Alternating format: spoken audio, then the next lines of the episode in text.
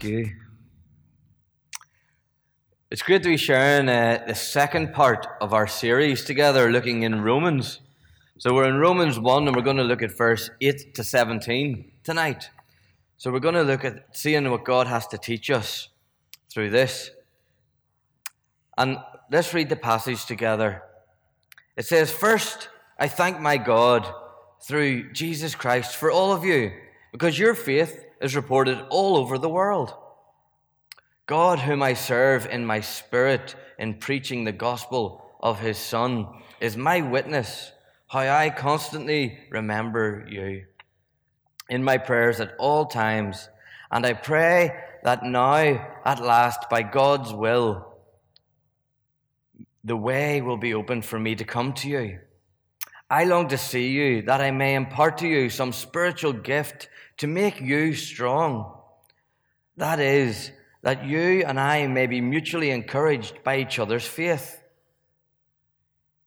I do not want you to be unaware, brothers and sisters, that I, plan, that I planned many times to come to you, but have been prevented from doing so until now, in order that I might, I might have a harvest among you, just as I have had among, other Gentiles. I am obligated to both Greeks and non Greeks, both to the wise and the foolish. That is why I am so eager to preach the gospel also to you who are in Rome. For I am not ashamed of the gospel, because it is the power of God that brings salvation to everyone who believes, first to the Jews, then to the Gentiles. For in, for in the gospel, the righteousness of God is revealed a righteousness that is by faith from first to last, just as it is written, the righteous will live by faith. See, we just looked at our passage last week at First Romans verses 1 to 7, and that taught us about being servants. So it was changing our mindsets, going against the culture of the day.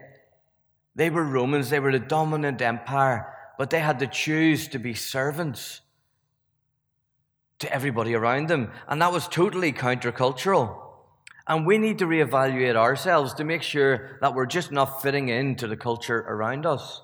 To make sure that we're, uh, we're just not just doing things because everybody else is doing it, but that we know what we believe in and why we do what we do, because that's what we need to do. And if we put anything else in front of our faith in God, so if God doesn't take the most ultimate place in our life, the, the highest place, if He's not the ruler of our life, if you want to put it in them terms, we need to get rid of or forsake or repent of the things that we put in place of God and actually come to God with open hearts. When our, when our priorities are clear, we will follow God and we will see many amazing things happen around us when we follow God with all that we have, whenever we just are sold out for God. Because you see, as the passage was saying, whether we like it or not, people look at your life, people watch your life, people are watching us in this church, people are watching, whether we like it or not. We're going to have a reputation in this area, in this land. You, as an individual, you have a reputation the question is do we live up to our reputation? Do we live up to the reputation we're meant to have? See, some, see, I used to, whenever I was back in Northern Ireland, I had a really bad reputation as a womanizer. Because I, yeah, because I went around, whenever I was from about 18 to 21, it's only for a few years, I went around and I ended up getting a lot of female friends, and I went from church to church basically checking out the talent. But that's what you do when you're young and dumb. You know, and that's what I did. So, but from the age of 21 to 25, I, well, I'd stopped all the womanizing ways. I'd stopped running around. I'd only had one girlfriend for a few months in those four years. But yet I still had the reputation. See, reputations can be made, and it takes a lifetime to change them. It takes a lifetime to change the reputa- reputation. And Paul was saying here to the Romans, I've heard about your reputation, and but you know what? Their reputation was actually really good. He was saying, I heard about your faith. I heard about the faith that you have, the beliefs that you have. I heard about how it's impacting your community. Because people from the day of Pentecost have went back, a few people who, who were at the day of Pentecost whenever the Holy Spirit fell and they got converted, they went back and built the church from nothing. And the church in Rome was thriving. It was actually doing really well. And their faith was being recognized all over the world. So, what reputation do you have? What reputations would you like to change? I know there's some stuff in all of us that we need to change. There's some stuff in all of us that we that, that we were like, I wish people didn't know that about me, or I wish that didn't go ahead of me. And it's okay to be like that. It's okay to be in them places because you know what? God can do mighty things. In verse 8, we see that uh, the Romans were known for their faith. That's what it was said. But Paul hadn't visited them yet. And it was really on Paul's heart to visit them. As you see from the passage that we read, he had heard all about them and he had connected with the mission they had. He had connected with what they were doing. And the thing is, are we connecting our faith and our mission into the lives of the people around us and the people in this area? That's a big challenge that we all have. And are we praying for them?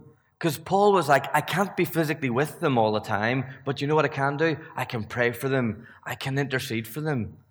I can actually talk to God on their behalf and say, God, help them. Help them be a good witness. Help them continue living a strong, faithful life.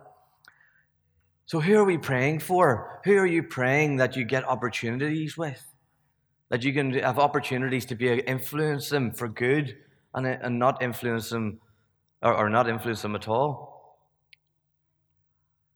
Because that's the options. Either we influence people for good or we don't touch their lives at all. And then they have no opportunities to actually hear the message that we have. You see, Paul just didn't leave it there. He actually went, okay, I can't be with them, so what am I going to do? I'm going to write a letter. And that's what we're reading today. We've read the letter that Paul wrote to the people in Rome who were meeting to worship Jesus. They were meeting to worship, uh, worship, and they were Christians. So he started dreaming and imagining, you know, what would it be like to be with them? What would it be like to actually minister alongside them? And he started saying, you know what, I can't wait till I get there to work alongside you so we can both be encouraged by what's happening. See, he had so much to give them that they didn't even they didn't even know what all he had to give them. And this letter was only just a taster of what it was like for him to be in relationship with God and he wanted to teach them what he had learned about God. See, sometimes what we can do is we can actually learn so much about God, but we don't give it to anybody else. So, in essence, we, we become a bit of a glutton for the Word of God, and we learn so much about God, but because we don't give it to anybody else, we just sit and we, in essence, get fat on God's Word. And then we just want more and we want more. And yes, it's good to consume God's Word, it's good to, to, to listen to the Bible and to the teachings because they're going to help us. But if it doesn't impact our lives and let everybody else know the teachings, it's pointless. We just, beca- we, we just become spiritually unhealthy because if all you do is take in but you don't give out anything, it's not very good.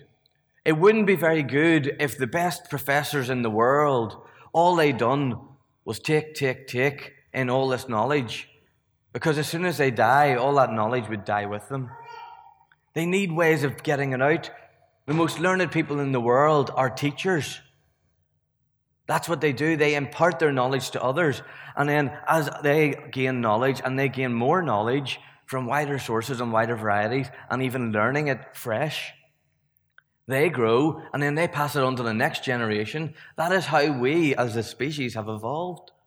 That is how we as, as human beings, well, that's, why, that's why we have electric. That's why we have gas. That's why we have fuel. That's why we have cars. That's why we have even the chairs you're sitting on were designed by somebody who actually made chairs and they made all different shapes and sizes of chairs until they found one that worked. And then they found that this was a really economical design, but really strong design. And that's why we bought these chairs that you're sitting on. Because somebody passed on the knowledge and passed on, and the knowledge of chairs grew. But do we do the same with our knowledge of God? With what we know of God? Do we do the same? Or do we just think, oh, that just that's just for that little bit of my life? Or that's just for that's what we think, I'll get to that one day. Or I'll I'll I'll get there when I get there. That's sometimes that's what we we can think when we come to God and when we talk about God and we we think, oh, I don't need to share that. That's just gonna that's just gonna make the conversation really awkward if I say I actually believe in God and I say I actually have a faith. See, this, this passage teaches us, us that we're meant to invest in the people around us. And if we don't invest the knowledge that we have in the people around us, people will perish. And that's why we're meant to share for their good, but then it's also for our good. Because as we see them being built up, we are built up. It's a two way street because as you see somebody doing better, you get encouraged by them doing better and encourage. Uh, so it just encourages everybody, and mutually we all get stronger in our faith and stronger in our beliefs because we see people comprehending the Word of God, the love of God, and the hope that God wants to give. God's got so much hope to give us but because we don't share, we can't be encouraged by other people grasping it for the first time. Whenever you see somebody who's just grasped a hold of what it means that God loves me, whenever you see somebody that allows that to sink into their mind, that there's such a freedom and such a joy that comes over them because they know all the wrong they've done. They know all the mistakes they've made. And, but for them to know that all their mistakes have been washed away, all their mistakes have been forgiven, and all they had to do was ask. You know what? It fills them so full of joy. It should fill us full of joy whenever we see that. So even if you can't be involved directly in people's lives, we can still pray for them. We can still pray that God will work in their lives because unfortunately you don't live beside everybody that you're in contact with. But the thing is, with social media and with, um, with the way things are today, we can be in contact with anybody, anywhere in the world, at a drop of a hat. So I could pick this phone up now, well, my iPad even. I could pick my iPad up now, and I could talk to somebody in Australia, in the, on the furthest side of the world. So we're in, a, we're in a very connected generation, but how are we going to use the connectivity that's available to us? Are we going to use it, or are we just going to think, oh, that's just, you know, that's not for me? The thing is, we can all use that. Now, obviously, it's not for everybody, and not everybody knows or understands or even likes the technology that's available. I'm not saying you have to use it. I'm saying, you know what? It's a tool that we can use for good.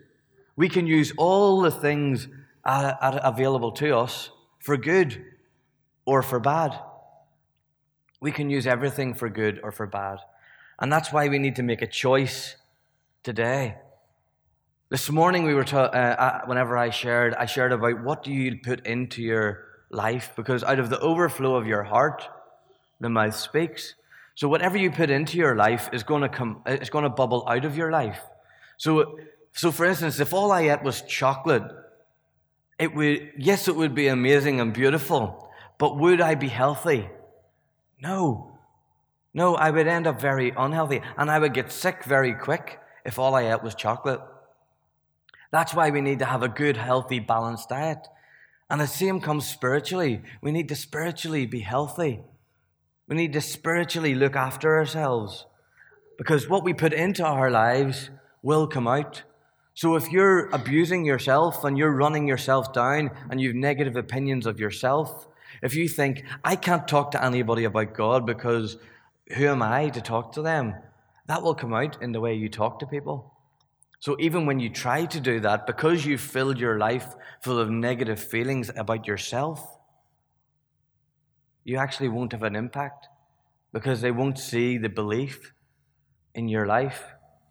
That's why we need to look at what God says about us and not how sometimes how we feel about ourselves. We need to take them, take everything that God gives us and use it for good. We need to allow our lives to be an impact for good. See, we're not meant to shrink back from telling people Because in verse 16, it warns us about our attitude towards this good news. It warns us about, um, about being ashamed. Are we ashamed to believe in a God that loves us? Are we ashamed to actually to tell our friends and family about a God that loves them? Do we even believe it ourselves sometimes? See, we cannot be ashamed of the good news because that's the power of, of, the, of the salvation that we have. That's the power of, of redemption, of um, the love that God has for our lives. That's the power, that's the crux of our faith. It all relies on, in faith, believing what God says about us, that He came down to die for us, that even when we were still broken, even when we were still hurting, or as the Bible calls it, sin, whenever we were still sinners, He came down and died for us.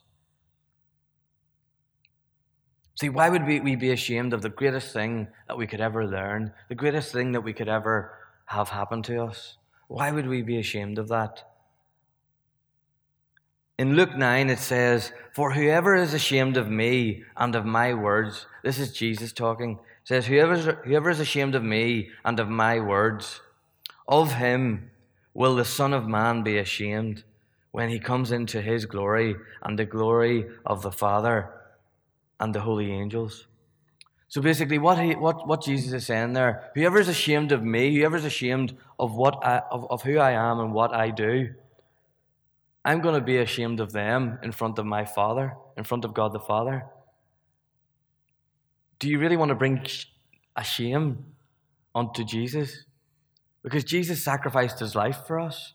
So why would we want to why would we want him to be ashamed of us? Why do we want him to be ashamed of, of the choices that we've made, of the lifestyle that we've chosen? That's why we can't be ashamed of the good news. That's why we can't be ashamed of this good news that Jesus died for lost people. Jesus died for the broken and the hurt and the lonely and the people who are just struggling.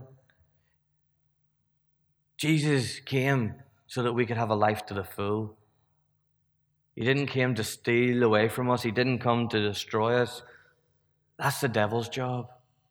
He wants to steal, kill, and destroy us. But God wants to build us up. God wants to encourage us. God wants to encourage you tonight that He loves you and He cares for you. So we do, do we deny by our actions or even our lack of actions this love of God? We need to be careful because as we're outworking our faith, people will see God's power in us. Because God's power is going to be shown to the people around us. And that's how we're going to transform people's lives. Whenever we truly believe what we read in the Bible, that God says that His thoughts for you outnumber the grains of sand on a beach. For you. And, that's, and that goes for every single person. That's what the Bible says. Do we believe that God has a dream for our life? Do you believe that God dreams that, that dreams about your life and about the possibilities that you have for your life? That's what God does. God's power in us and working through us changes the world. That's what the Bible teaches. So, whenever you truly believe that you're a child of God, that you're loved by God, and you come in and be part of the family of God, your life transforms everybody. Your life can transform the world that you live in. And that's the power of God. That's the power of the good news. When we live out this good news, it's on display for everybody to see. That's got to be your mission. That's got to be my mission. That's got to be everybody's mission uh, who, who chooses to believe what Jesus says about them. We're, like the, we're meant to be like the moon, because the moon of itself is just a dark void object. But whenever the sun hits it, it reflects the beauty of the sun. And that's why we can see it in the night sky, because all it does is reflect. All it does is show the glory of the sun, the, the, the light shining from the sun. That's what we're meant to do. We're meant to be the same. We're meant to allow God to impact our lives and re- allow people to see our lives as a reflection of who God is. The same as a coin, a coin without the queen's head on it. It's not a coin. You can just get lumps of metal in the, in the shape, but if it's not formed right, if it's not shaped right, if it's not shaped in the image of the queen, the sovereign, it's, it's worthless. Well, it's not worthless, but it's not worth much. Whereas whenever it's got the queen's head on it, it's actually it's full of worth. That's what we're meant to be like. We're meant to allow God to imprint His teachings and His love and His compassion in our lives so that other people can see that we have worth because of Him, not because of us. Our lives are a canvas for God to work on.